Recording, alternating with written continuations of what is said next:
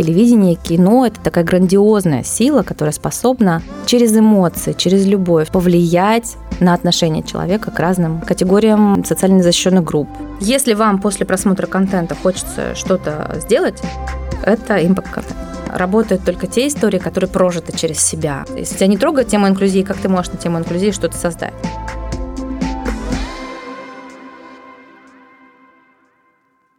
Всем привет!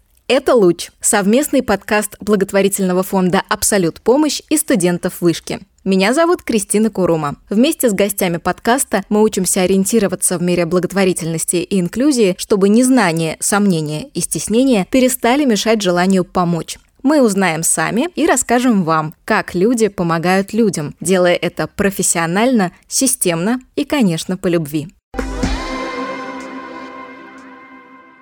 Этот выпуск первый во втором сезоне нашего подкаста. Сегодня поговорим о том, как фильмы, сериалы и телевидение могут вдохновлять людей на изменения. Поговорим об импакт-контенте, важности репрезентации социальных проблем в крупных медиапроектах, а главное о людях, которые эти проекты создают. У нас в гостях Мария Залунина, руководитель направления КСО НМГ, импакт-продюсер, сооснователь клуба «Хедлайнеры Импакт Медиа». Мария, Здравствуйте. Здравствуйте. Давайте начнем разговор с того, что из себя представляет национальная медиагруппа. Как бы вы объяснили человеку, который никогда не сталкивался с этим понятием, что это такое? Национальная медиагруппа – это крупнейший в России холдинг, в который входят различные активы. Телевизионные, продюсерские студии, телеканалы, соответственно, да, как я уже сказала, они объединены в единый большой холдинг, который называется Национальная медиагруппа. Угу. А назовете какие-то самые большие активы, про которые наверняка многие слышали? Ну, и, наверное, самые известные я назову. СТС Медиа, да, это такой тоже холдинг внутри холдинга, в который входит СТС Лав,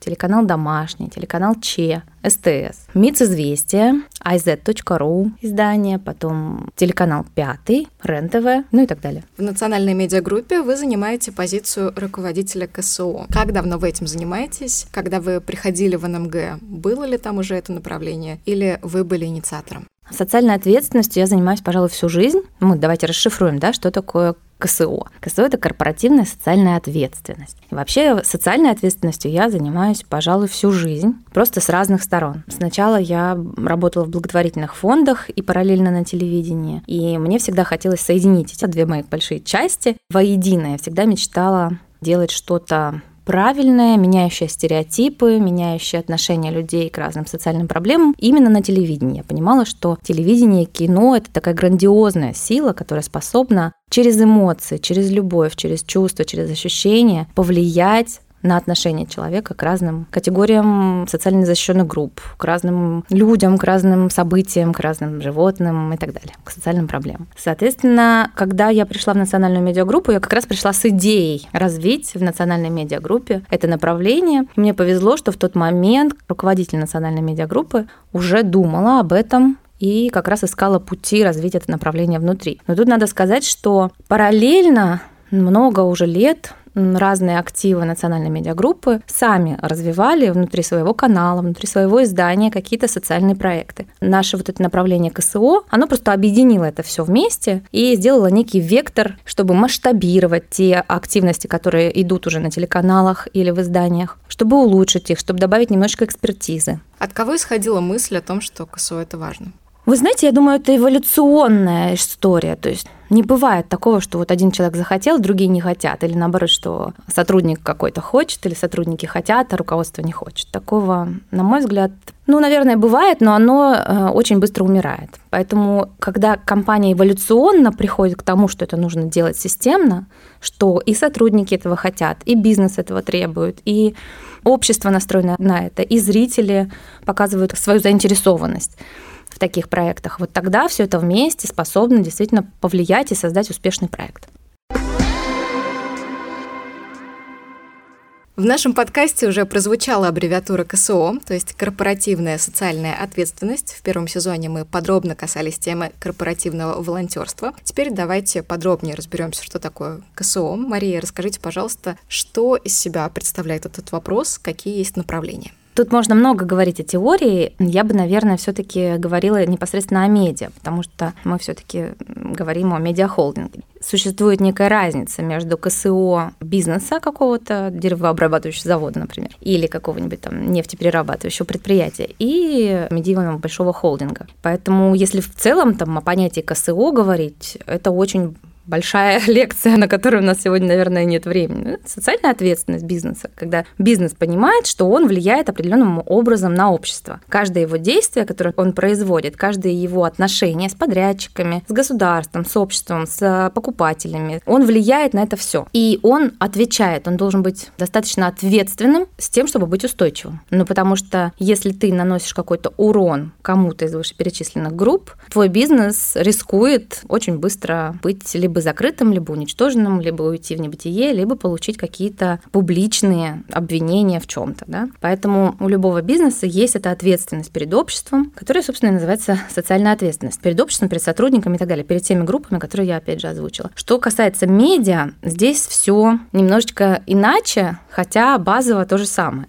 но просто медиа, оно изначально создано для людей, да, оно гораздо больше коммуницирует с людьми, и весь его бизнес это и есть коммуникация. И поэтому тут люди это не какие-то там потребители услуг, которые получат эту услугу когда-то, когда-то, и неизвестно, кто эти люди, да. Медиа такой бизнес, который тут же видит реакцию аудитории, который существует во имя аудитории, во имя интересов аудитории, для того, чтобы аудитория получала информацию или развлечение, или там просвещение и так далее. Вот, поэтому здесь э, медийный бизнес, он изначально реально социально ответственен. Он ответственен за то, какую информацию он несет, как он общается со своими зрителями, со своими слушателями, со своими потребителями информации, которую ну, оно предоставляет. Поэтому в медиа все гораздо, на мой взгляд, интереснее, потому что это все очень тонко, очень все быстро, очень все реактивно. Ты тут же на кончиках пальцев понимаешь, зашел твой продукт, да, или не зашел, как он повлиял. То есть ты это можешь понять буквально сию секунду. Помимо этого, у медиа, в отличие от тех бизнесов, которые я озвучивала, да, достаточно сложно измерить, допустим, их экологический эффект, да, или там карбоновый след, или еще что-то в этом роде. Ну, потому что, ну, сами понимаете, почему. Это, в принципе, такая сложно измеримая в медиа медиавещь, и, например, вы практически не найдете стандартов ESG отчетности для медиа, потому что они сильно отличаются от стандартов ESG отчетности для любых других бизнесов. То есть вот такой существует нюанс. И как у любой другой бизнес, конечно, медиа отвечает в том числе перед своими сотрудниками, перед своими контрагентами, перед государством, перед обществом в целом за то, что бизнес делает.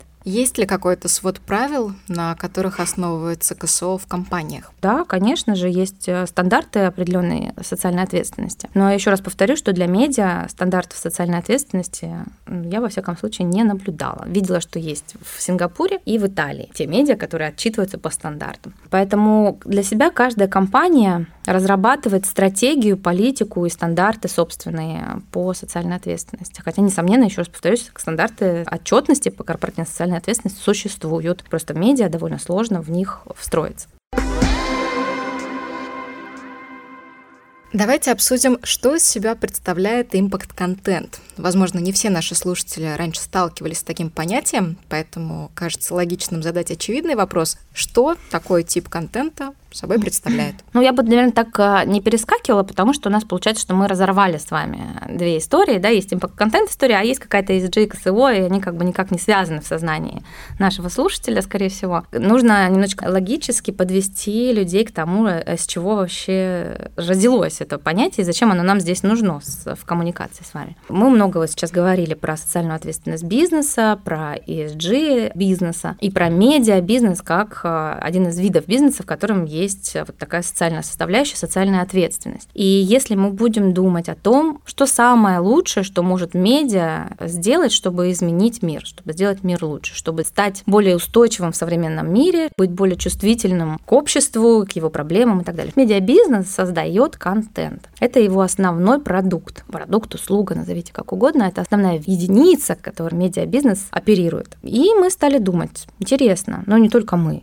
наши зарубежные коллеги тоже. Естественно, думали о том, ну что же такое медиабизнес может делать, чтобы действительно повлиять на мир. Но понятно, что не заборы красить, да, но будет странно, если мы сейчас соберем лучших сотрудников, топ-менеджеров медийных компаний, основным скиллом которых является коммуникация, а они пойдут красить забор. Ну, это довольно странная история, это про устойчивость. Это напротив, ты забираешь человека часы, своего бизнеса и направляешь их в сторону совершенно не соответствующую профессионализму этих людей. Да? Или там будет странно, если медиабизнес вдруг начнет собирать крышечки пластиковые, там все сотрудники начали собирать пластиковые крышечки и так далее. Ну, тоже странно. Если медиабизнес при этом не призывает общество собирать крышечки. То есть, условно, медиахолдинг, у которого там 60-90 миллионов клиентов, скажем так, клиентов, зрителей, слушателей, потребителей информации, самое лучшее, что может сделать такой медиабизнес, это каким-то образом влиять на тех людей, в хорошем смысле влиять, которые смотрят, поглощают эту информацию. То есть быть ответственными настолько к той информации, к той коммуникации, которую медиахолдинг производит, чтобы вот финальный результат взаимодействия медиа и общества рождал какие-то хорошие изменения в том самом обществе. И таким образом появилось, собственно, и понятие импакт-контент. Это контент, влияющий, оказывающий позитивное влияние, влекущий за собой определенные социальные перемены. Это контент, вдохновляющий влияющий на позитивные изменения. Но что это значит? Это значит, что человек посмотрел что-то,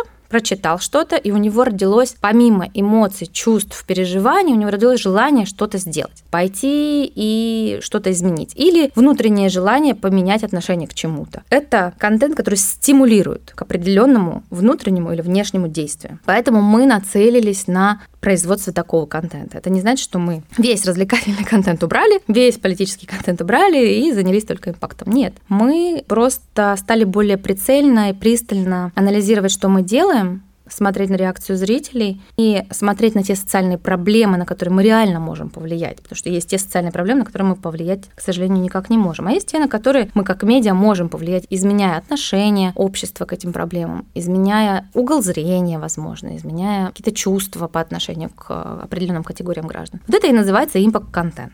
Мне сразу вспоминаются слезливые ролики про то, как детишкам собирают на лечение по телевизору. Обязательно ли импакт должен быть вот таким? Каким-то грустным и иногда даже заставляющим тебя ощущать чувством вины. Вот какого рода контент это должен быть? Да какого угодно. Коль скоро он решает какую-то проблему, он может быть абсолютно любого типа контент, который нравится зрителям. Если есть зритель, у которого есть потребность вместе с героем поплакать, попереживать, испытать какое-то суровое чувство отверженности, беды и так далее, и только это рождает в нем некий стимул какого-то действия, если на такого рода контент есть спрос, то такой контент будет существовать. Я сейчас не говорю за национальную медиагруппу, да, не, не говорю там за всех производителей контента. Я говорю вот эту теорию. Пока есть общество, в котором есть спрос на такого рода контент, такой рода контент будет возникать. Если мы сегодня перестанем производить контент такого рода, будет большой-большой провис и провал. То есть есть определенная потребность в таких чувствах, которые этот контент рождает.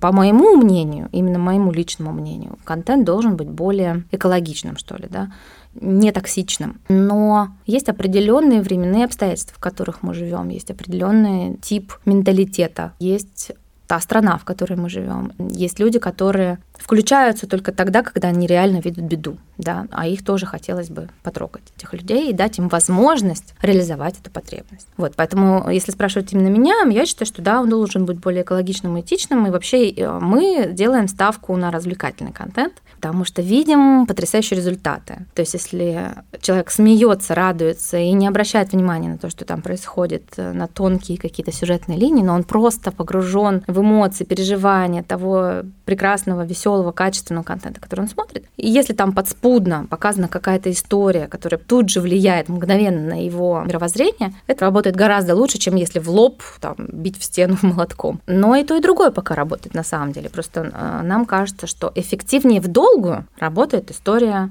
более мягкая, аккуратная, когда ты даешь человеку продукт, который и так ему нужен, воду, например, да, а сам уже занимаешься тем, чтобы эта вода была полезная, с витаминами или там с тех источников, где нужно задействовать рабочую силу у людей, у которых нет работы, ну и так далее. Да? Это уже задача самой компании. Человек пришел, купил воду и получил то, что он хотел получить. При этом параллельно он поучаствовал в определенных социальных изменениях. Это называется социальный маркетинг. В импакт-контенте это тоже работает, и работает прекрасно, но в долгосрочную перспективу. В краткосрочную у тебя умирает человек, ты просишь денег, человек переводит деньги деньги. Понятно, что это тоже работает, да, если называть это импактом. Ну, справедливо называть это импакт, потому что импакт-то есть, да. Вот, но он краткосрочный. Мне лично кажется, что Если вот такого контента будет очень много, мы в какой-то момент начнем зрителей терять. Потому что если ты все время давишь человеку на одну и ту же болевую точку, она в какой-то момент перестает реагировать на этот раздражитель. На мой взгляд,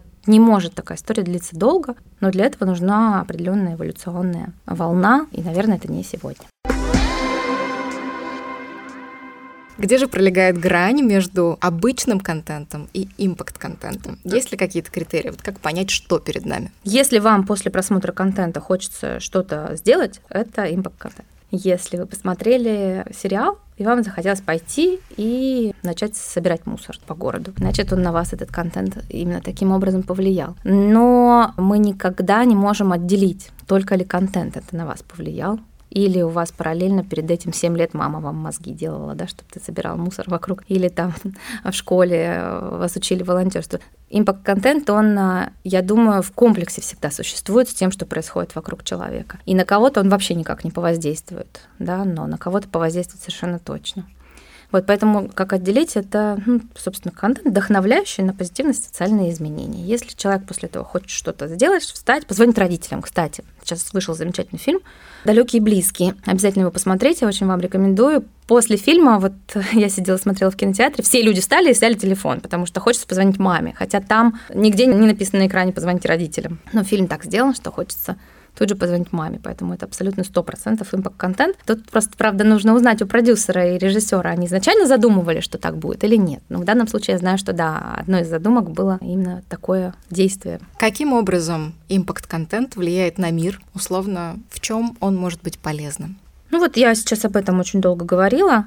Импакт-контент реально может повлиять на изменение какой-то ситуации. Это совершенно точно. И таких примеров достаточно много у наших западных коллег, у российских тоже. Особенно, особенно документальный контент. Он действительно влияет. А еще, вы знаете, есть такой контент, который снимают специально, чтобы показать его людям, принимающим решения. Вот, например, мои коллеги из Госдумы, депутат Госдумы по молодежной политике Артем Метелев, у него есть серия фильмов, размещенных на сайте «Одобрено» о разных социальных проблемах Одна из них, например, там сиротство, вторая это фудшеринг. Он эти фильмы снимал под определенную задачу. Была задача немножко изменить законодательство. И он прям в фильме подводил плавно к тому, какие пункты нужно изменить в законе, чтобы изменилась существенным образом ситуация. И он эти фильмы показывает не на широкую общественность, хотя они там лежат на YouTube, вы можете их найти, но он прям собирает команду людей, которые принимают решения конкретно по этим вещам. Людей из министерств, людей из Государственной Думы, людей, принимающих решения именно по вот этой проблеме. Это вот высший, наверное, уровень контента, когда он собирается изначально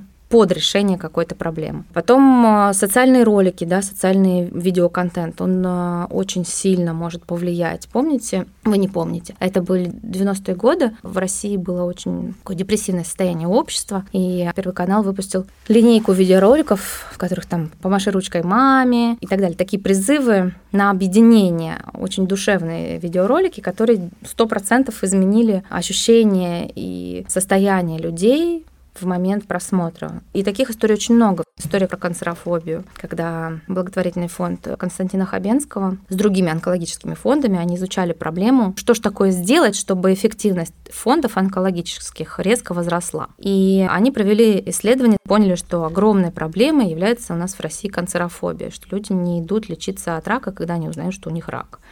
И они выпустили серию роликов с Лео Бернет против канцерофобии. Это были очень веселые такие, забавные, интересные ролики, художественно несущие огромную ценность, творчески выполненные совершенно безупречно.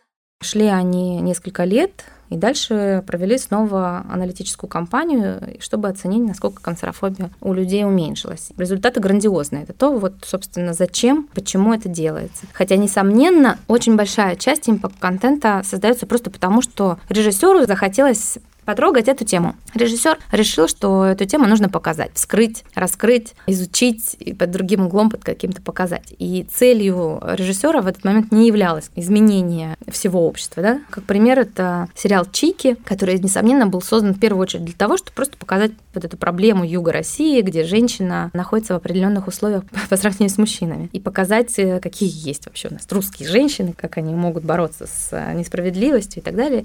Ну, в общем, такой очень достаточно острый просмотра фильма. Но поскольку выходил он в э, пандемию, когда мы все были закрыты дома, и волна насилия захлестнула всех, всех тех, кто дома оказался запертым с людьми, которые склонны совершать насилие, мы поэтому решили в этот фильм, в котором и так насилия очень много, вставить бэкшот про то, что если вы стали жертвой домашнего насилия, вот позвоните по такому-то номеру. И я не знаю, насколько этот фильм повлиял на изменение отношения к насилию, потому что параллельно шло компаний, наверное, 20 в последние 2-3 года, то даже больше, ну, компаний 60 точно.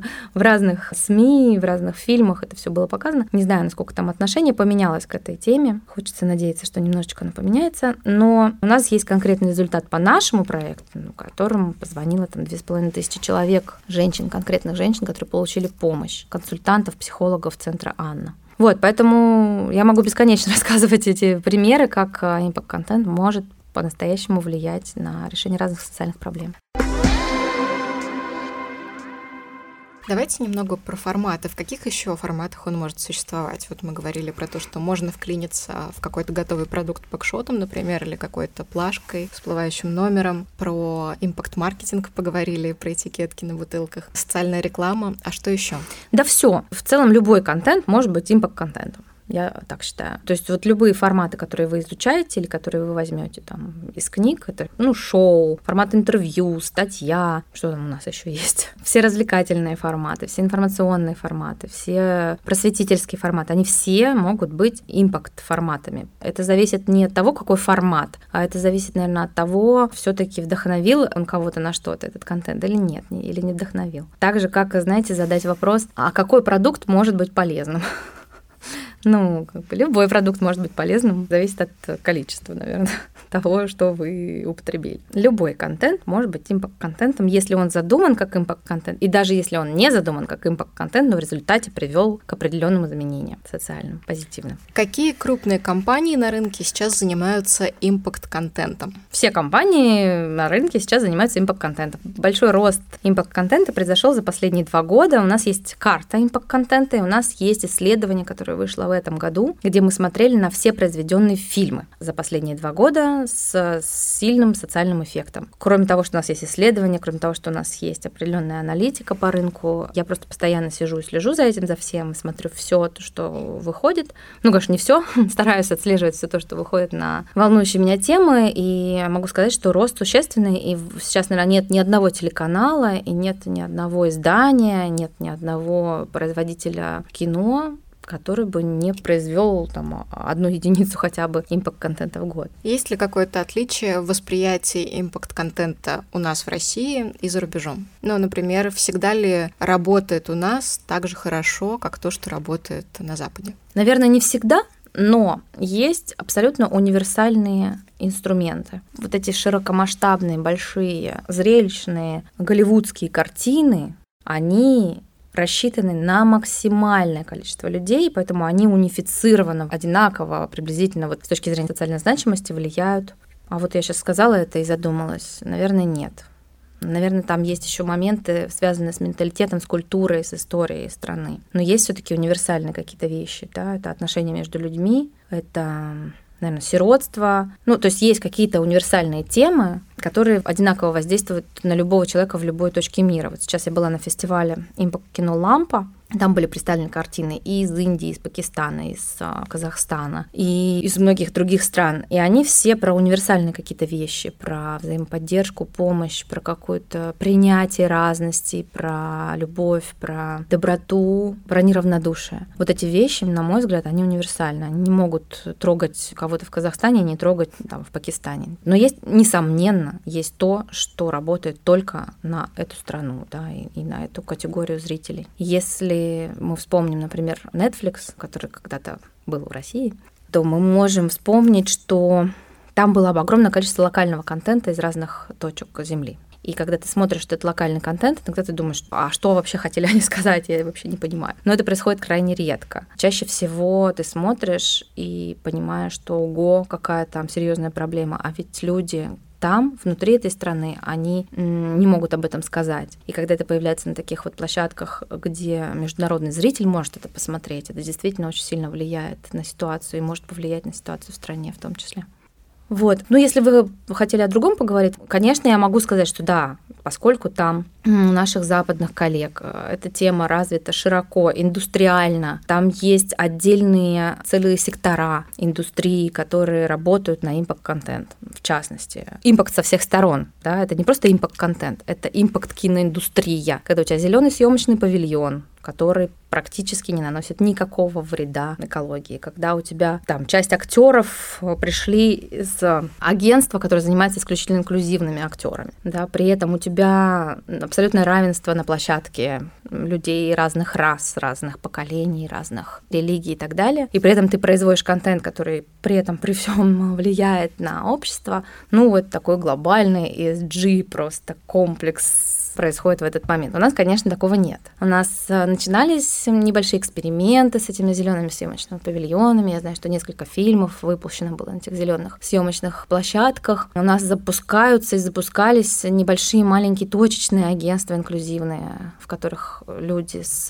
разными возможностями по здоровью могли получить работу актера, там, работника площадки, артиста там, и так далее, и так далее. Но у нас это все очень точно, все очень аккуратно. Естественно, это не может не влиять на восприятие восприятие в том числе, о котором изначально был вопрос. Соответственно, и поскольку там это давно и долго, то и восприятие у зрителей спокойное, мне кажется, менее эмоциональное в некоторых случаях. Но это я так фантазирую. На самом деле я была вот на деловой программе Канского фестиваля в прошлом году и была поражена, что в целом мы обсуждаем одни и те же вопросы с коллегами по рынку со всего мира, как померить эффективность. Были ли какие-то социальные изменения эффектом исключительно кино, или это были общественно-политические изменения, ну и так далее. То есть мы обсуждаем, в принципе, одно и то же, но просто некоторые страны в этом продвинулись чуть больше, некоторые страны продвинулись чуть меньше. И про восприятие, дело в том, что его никто особо не измеряет, если не задается этой целью как зритель воспринял тот или иной контент. Это вот сейчас мы начали запускать уже исследования специальные, чтобы понять, насколько зрителя вдохновило это кино на определенные социальные действия. Так, если не задаться этой целью, ну а как ты поймешь, как,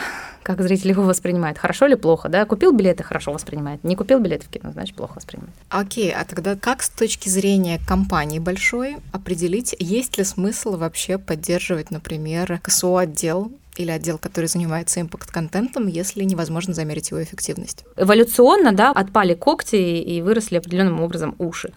Насколько это необходимо тебе? Это эволюционное развитие любой компании, любого общества. Тут не стоит вопрос, убрать это или не убрать. Ты не можешь жить без определенных вещей. Ты не можешь в ковид жить без маски.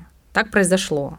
Тебе нужна маска, когда у тебя пандемия. Потому что, потому что, потому что и потому что. Ты не можешь быть устойчивым, если ты как компания нарушаешь определенное мироустройство. Но ты не можешь быть устойчивым. А что такое устойчивость? Это твоя способность существовать длительное время в меняющихся обстоятельствах в мире. Устойчивой может быть только та компания, которая выстраивает отношения. Устойчивыми могут быть только те отношения, которые выстроены на честности, которые выстроены на ответственности. Все. И поэтому дело не в отделе его существования или несуществования, а дело в том, чтобы компания на уровне руководства, на уровне сотрудников каждый день думала определенным образом. Думала ответственно, думала этично, думала с любовью и из сердца о тех э, людях, с которыми коммуницирует. Наверное, так. То есть я не рассматриваю категорию, что а, давайте уберем КСО отдел, у нас уменьшится бюджет, и мы заживем все хорошо. Оно все равно вырастет. Это такая штука, которая все равно отрастет заново. Оно все равно отрастет. Ты его уберешь, оно отрастет, потому что без этого существовать невозможно. Найдется другой способ. Появятся сотрудники изнутри, которые будут собирать волонтерские отряды. Появится потребность рынка. Это все происходит. И ты не можешь это не делать, потому что мир меняется. Как происходит выбор темы, которую необходимо осветить при помощи импакт-контента? Да так вообще не происходит. Так не происходит. Происходит иным образом. Ну, разными на самом деле способами это происходит. Просто вот приходит режиссер, который говорит, ой, классно, я хочу снять, у меня там, не знаю, двое установленных детей, я считаю, что обязательно нужно снять какой-то очень классный фильм, в котором а, мы бы показали что это вообще-то очень-очень тяжело, и что лучше бы дети оставались в кровных семьях, и что нужно на это каким-то образом повлиять. Ну вот я бы хотела этот вот нерв снять, или там сценарист, например, да, с такой идеей приходит. Все, дальше там это начинает жить индустриальным образом, появляется сценарная заявка, появляются там деньги на производство контента, появляется канал, который готов это купить или поставить в эфир, появляется там площадка, на которой ты можешь это разместить и так далее. Скорее это происходит так. Бывает такое, что есть тема, и нужно произвести контент. Но так оно работает гораздо хуже. Если вы спрашиваете меня про конкретно наш холдинг, то да, у нас есть темы, которые нам интереснее всего. Мы для себя их выбрали и смотрим, а, каких результатов мы можем достичь, создавая больше контента или собирая больше контента именно на эти темы. Но это же не значит, что мы одновременно с этим отказались от всех других социально значимых тем или от э, того, что приносят режиссеры совершенно другой задумкой. Если так смотреться, то ну, практически в каждой единице контента есть что-то социально значимое, да, но не каждый социально значимый контент является импакт-контентом, влияющим на позитивные социальные изменения. Не, не происходит так, что мы выбрали тему, а давайте сейчас мы выберем тему какую-нибудь там и начнем все дружно создавать контент на эту тему. Наверное, мы к этому, возможно, когда-то придем. Но на данный момент это кажется немножко искусственной историей. Хотя прецеденты есть, и есть определенные направления грантодателей, когда они говорят, мы создаем контент на тему национальных, национальных проектов. Вот есть национальные проекты, и Институт развития интернета финансирует создание контента молодежного на вот эти темы. Они там достаточно широкие, эти темы, да, и поэтому у режиссеров, у сценаристов, у создателей, у авторов этих проектов есть простор для воображения. Если вот он подумал, что а давайте создадим фильм про сиротство, да, то он попадает, в принципе, там под демографию, например, и он тогда его несет. Ну, то есть вот таким скорее образом происходит, а не то, что вот нам сказали создавать про духовно-нравственные. Все сели и стали думать, о, так все, от всего другого отказываемся, сейчас будем создавать только духовно-нравственный контент. Мне кажется, что оно немножечко не так. Как быть с темами, которые в обществе не очень популярны? Создавать по ним контент mm-hmm. или не создавать? Например, про ментальные особенности, инклюзию. Обязательно создавать, если это волнует создателя. Опять же, тут надо разделить просто понятия. Если мы говорим, допустим, о телешоу, да, и создатель, продюсер шоу может выбрать себе разные темы. И он может выбрать, о, а давайте-ка мы сделаем шоу теперь на тему инклюзии. Выберем тему там, насилия или там чего, мигрантов, чего угодно. В этом смысле, ну, конечно, нужно. Конечно, обязательно нужно говорить о тех темах, которые табуированы, насчет которых существует существует огромное количество стереотипов и огромное количество больших ошибок в головах у людей. И, конечно, на эту тему нужно говорить. Но в кино немножко другая история, я уже ее описала, да, ты не можешь заставить создателя создавать на ту тему, которую вот э, сегодня нужно обязательно создать. Наверняка так люди делают, но эта история очень часто разбивается, потому что работают только те истории, которые прожиты через себя, которые ты, как создатель контента, пережил, перемуссировал внутри тебе хочется на эту тему высказаться, ты высказываешься. Если тебя не трогает тема инклюзии, как ты можешь на тему инклюзии что-то создать? А вот, а с другими форматами, конечно, да, ну, статьи имеет смысл писать, естественно, на тему там пожилого поколения, на тему отношения к животным и так далее. Конечно, обязательно нужно это делать. А иначе как? Можно что-то поменять? Никак. НМГ давно занимается созданием импакт-контента. Вы, например, создавали сериалы «Чики», «Трудные подростки», «Радком» и ряд ТВ-программ, таких как «Скажи нет» на телеканале «Домашний» и «День добрых дел» на Пятом канале. Давайте поговорим про импакт-контент в медиапродуктах НМГ. Веб-сериалы «Найден жив и псих» спровоцировали всплеск регистрации волонтера Лиза Алерт и стали влиятельными примерами импакт-контента в России. Может ли быть отрицательный социальный эффект? Условно, может ли неудачная репрезентация какой-то темы вызвать ее отторжение в обществе? Вероятно. Скорее всего, может, да, но именно для этого и существуют эксперты и некоммерческие организации, которые привлекаются при создании такого контента. Создатели контента всегда еще до появления термина импакт-контент анализировали на фокус-группах, перед тем, как фильм выходил в широкий прокат, анализировали то, как аудитория чувствует, откликается на тот или иной посыл внутри фильма. И очень сильно корректируются фильмы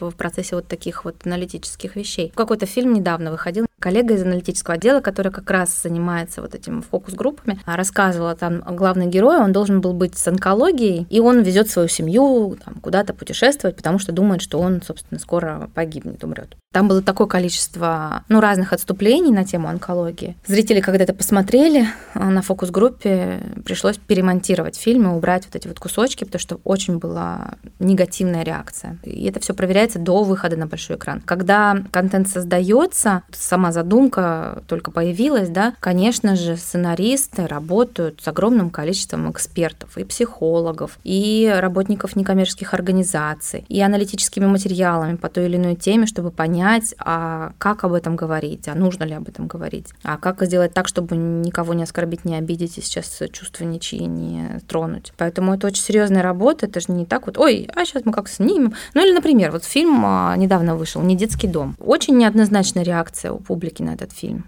Очень неоднозначно. Еще пока вот нет каких-то больших таких исследований на эту тему, обязательно этот фильм рассмотрим потом, потому что он только что вышел. В исследовании следующего года, очевидно, появятся результаты. Но в профессиональном сообществе оно прям разделилось на два лагеря. И просто нужно посмотреть в большом разрезе, насколько он действительно эту тему правильным образом подсветил, потому что задача была посвятить определенным образом, показать, что детский дом это нехорошо, это плохо, семья, кровная семья, где нет насилия, она гораздо лучше. Но насколько они достигли своей цели, мы пока не знаем. Вот посмотрим. И у этого режиссера, это Михаил Расходников, у него есть фильм с Иваном Охлобыстиным про мальчика с ДЦП. Хотел показать, как вот папа достаточно жестоко воспитывая мальчика с ДЦП, как э, он э, вот этой жестокостью сделал из него типа хорошего человека. А у большинства людей вызвало это отторжение, потому что когда ты видишь, как осуществляется насилие над человеком, у которого ограничены возможности, ну, тебе просто очень плохо физически. И тут просто есть разные отношения к этому. Поэтому, собственно, я и говорю о том, что мы делаем ставку на развлекательный контент. Потому что когда ты показываешь очень какую-то серьезную жесть на грани фола, ты можешь получить точно такие же полярные точки зрения. А когда ты показываешь, ну, контент мягкий, который заходит большинству, который веселый, развлекательный, красивый, с прекрасными историями, ну, как фильм «Чудо», например. Да, он меняет зрителя, безусловно. Ты просто даже когда его посмотришь, ты выключаешь, у тебя другое состояние внутри. Тебе хочется по-другому со своим ребенком коммуницировать, со своей собакой, со своим мужем и так далее. Да, при этом ты его смотришь с огромным удовольствием, ты не задумываешься в момент, когда ты смотришь о том, что ты не ставишь на паузу, не думаешь, так, а как бы я поступил? Ты спокоен, счастлив, ты получил то, что хотел, условно там, летел в самолете и развлекался, да, глядя на этот контент, а у тебя что-то изменилось внутри. Поэтому мне кажется, что такая история лучше работает. Немного прервемся, чтобы поделиться классной новостью. Вместе с НМГ мы подготовили для вас подарки. 10 подписок на год на онлайн-сервисе Море ТВ, чтобы вы могли посмотреть сериалы, которые мы упоминали в подкасте, и на реальных примерах увидеть, что такое импакт-контент. Подробнее о том, как получить подарок, мы рассказали в нашем телеграм-канале. Ссылка ждет вас в описании. После успеха трудных подростков НМГ совместно с созданием МЕЛ запустили в Телеграме чат-бот для помощи подросткам. Расскажите, как возникла идея этой коллаборации и какие результаты к чему пришли? Во втором сезоне, уже получив успешную историю первого сезона, мы решили поговорить с ребятами о буллинге, потому что тема буллинга там достаточно активно поднималась в сериале. И мы интегрировали федеральный номер телефона доверия для детей. Это фонд помощи детям в сложных жизненных ситуациях. Интегрировали в каждую серию этот э, код с этим номером телефона, написали, что если ты сталкиваешься с буллингом, не молчи, вот звони по этому номеру телефона. И ребята стали звонить, там было огромное количество звонков, мы когда получили результаты, мы были в шоке, и сам фонд был в шоке, потому что там десятки тысяч звонков, но не на тему буллинга, на другие очень-очень-очень сложные темы. Но явный всплеск был замечен, ну прям серьезный, то есть не шуточный. И мы поняли, что да, мы попали этим контентом вот в ту аудиторию, которая больше ничего особо не смотрит. Мы никак на нее выйти другими каналами не можем. Они практически не смотрят телевизор, на платформах они редко что-то смотрят, и они очень чувствительные. Подростки — это такая аудитория, которая чувствует любую ложь. Если ты делаешь слишком сладкий контент, они выключают, да, если ты делаешь его слишком там, нарочито, показательно, с какими-то их словами специальными, там, вот недавно смотрела там в каждой серии слово кринжовый, как будто бы подростки по-другому просто не говорят, только это слово употребляют и больше ничего. Ну, они это чувствуют, они, естественно, тоже как-то так не смотрят это. И, видимо, трудные подростки прям на нерв наступили. И э, начали звонить ребята, они почувствовали, почувствовали, видимо, что с ними честно говорят, и они начали не только звонить, они стали писать в соцсети наших актеров Все просили о помощи. Вот. И когда наступил третий сезон, мы решили, что ой, мы обязаны сейчас опять вот этот номер вставить. С нами, к сожалению, не согласилась сотрудничать эта организация некоммерческая. Мы не знаем, по какой причине. Ну, и мы буквально за месяц, мы думаем, что делаем, мы так на них надеялись. Вообще не было прецедента такого, чтобы они с кем-то отказывались сотрудничать. Ну, это же федеральный государственный номер. В чем проблема вставить его в серию? Ну, просто не спросить мы не можем, а раз уж мы спросили, они имеют право отказать, и это очень странно, что они отказали. И мы буквально за месяц взялись за голову и стали просто судорожно думать, а что же мы можем сделать. Мы позвонили нашим коллегам в МЕЛ, потому что у нас в клубе, в Headliner Impact Media, есть представитель МЕЛа. Мы позвонили они лучше всех понимают подростковую аудиторию. У них такой портал, который для родителей и для подростков, они действительно собирают большой подростковый пул, и они с ними на своем языке правильно общаются. У них есть подростковые психологи и так далее. Мы к ним обратились, говорим, слушайте, ребята, помогите нам что-то сделать. Мы не знаем, что это может быть. Это может быть сайт, может быть, к вам их вести на ваш сайт, может быть, там посадить психологов на вашем сайте, может, еще что-то. Они говорят, слушайте, а давайте мы сделаем чат-бот. Это же самое крутое, что сейчас может быть. По нашим всем исследованиям, вот Мела, подростки лучше всего пользуются вот подкастами и чат-ботами. Говорю, ну, отлично. Первый чат-бот мы создали просто буквально на коленке, и ответы были исключительно ссылками на статьи Мела. И когда мы получили огромный успех, там было 20 тысяч человек, которые воспользовались чат-ботом, мы поняли, что следующий сезон нужно добавлять что-то более серьезное. Мы изменили... А, не в следующий сезон, а когда он выходил на СТС, мы выпустили «Трудные подростки» на СТС в мае, мы добавили психологов, которые прям конкретно отвечали уже на все вопросы в этом чат-боте. И у нас, конечно, выросло количество ребят, которые этим чат-ботом воспользовались. Сейчас мы дальше идем, мы хотим сделать чат-бот в ВК, и к выходу «Трудных подростков 4» в середине ноября у нас будет чат-бот в ВК. И напоследок нам кажется важным поговорить о том, как начать создавать импакт-контент самим, что для этого нужно. Мария, какие сотрудники и специалисты нужны для реализации КСО? Чтобы создавать импакт-контент, ничего не нужно, кроме знания, как его создавать. Как, как вам такой ответ? И приходите на наш курс Высшей школы экономики. Мы собираемся долго, много лекций подряд, мастер-классов с известными, замечательными спикерами рассказывать о всех нюансах создания импакт-контента. Но в первую очередь, наверное, он не может быть создан, пока создателя не волнует э, какая-то проблема социальная. Существенно, сильно, серьезно не волнует. Наверное, с этого все начинается, когда создатель смотрит, что да, есть определенная проблема, и создав контент, он может эту проблему, может быть, не решить, но сдвинуть с места. Вот. А что касается КСО, какие сотрудники нужны отделу КСО? Слушайте, да не, честно говоря, никакие сотрудники вообще не нужны ни для какого отдела. Я уже говорила, что это такая ДНК компании. Это когда компания эволюционно дозрела до того, чтобы ответственно относиться к своему бизнесу, к своим сотрудникам, к своему поведению. А это родится само, и какое там количество сотрудников совершенно не имеет никакого значения. Например, я работаю в отделе пиар, занимаюсь направлением КСО, и я, по сути, делаю это одна, но вообще не одна. У нас делает, не знаю, тысяча человек это все. Потому что придумываем мы вместе. Иногда ребята ко мне приходят, говорят, ой, давай вот это сделаем, нам нужна экспертиза. Иногда я придумываю, иду к ним. Это делаю точно не я, делает вся компания. Я заполняю своим телом, душой, энергией и знаниями ну, определенную социальную ячейку, которая бы была заполнена, если не мной, то кем-то другим. Еще раз повторю, это эволюционно возникающий элемент внутри любой компании. Это все равно в какой-то момент возникает. Искусственно родить КСО на пустом месте невозможно. Во-первых, тут не про сотрудников нужно вопрос, а про то, как понять, что эволюционно компания готова. Наверное, так. И невозможно создать КСО без, допустим, внутренних коммуникаций. То есть, когда в компании нет совершенно общения между сотрудниками сверху вниз, по горизонтали, посередине, как угодно еще. Не обязательно прямого, когда мы друг друга видим, а вообще взаимодействие и понимание ответственности каждого и взаимодействия каждого, и взаимовлияния каждого, что если я сегодня, там, так как водитель не подогнала вовремя машину, то у человека сорвалась съемка, да. Если я как уборщица там что-то не убрала, то человек не может позвать в эту аудиторию в переговорку гостей, а значит, у них сорвались переговоры, а значит, сорвался крупный бизнес-план и так далее, да. Ну, так, утрирую, конечно, но тем не менее, от каждого человека в компании зависит очень многое. И когда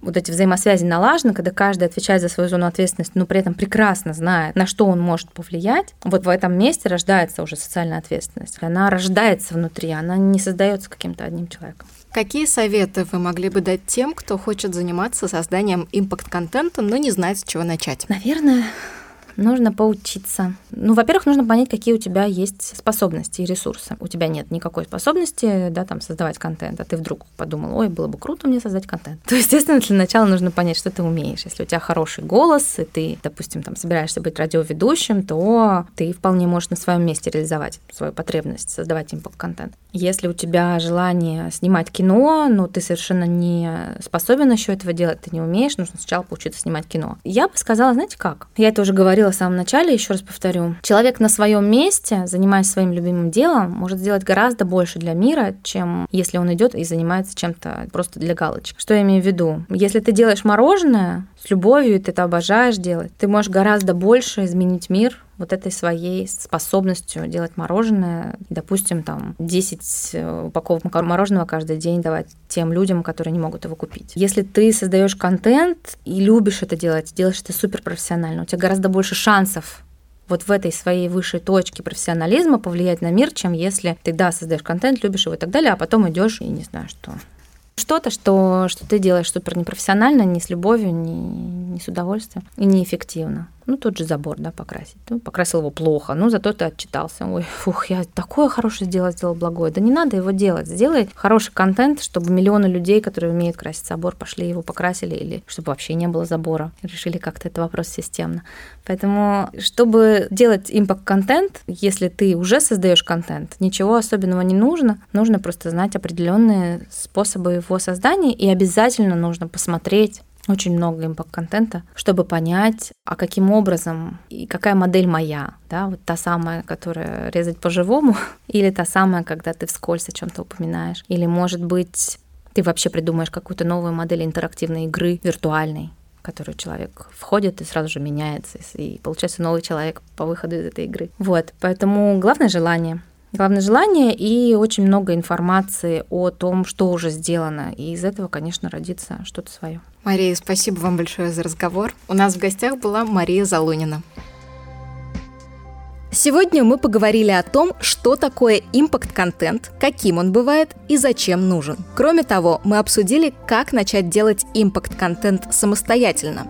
В следующем выпуске мы продолжим разбираться с тем, как каждый из нас может внести свой небольшой вклад в помощь другим. Помощь бывает разной. Сфера благотворительности и инклюзии постепенно развивается, но важно понимать, любая инициатива должна быть основана не только на желании сделать доброе дело, но и быть эффективной. Об этом мы продолжим говорить в следующих выпусках подкаста «Луч».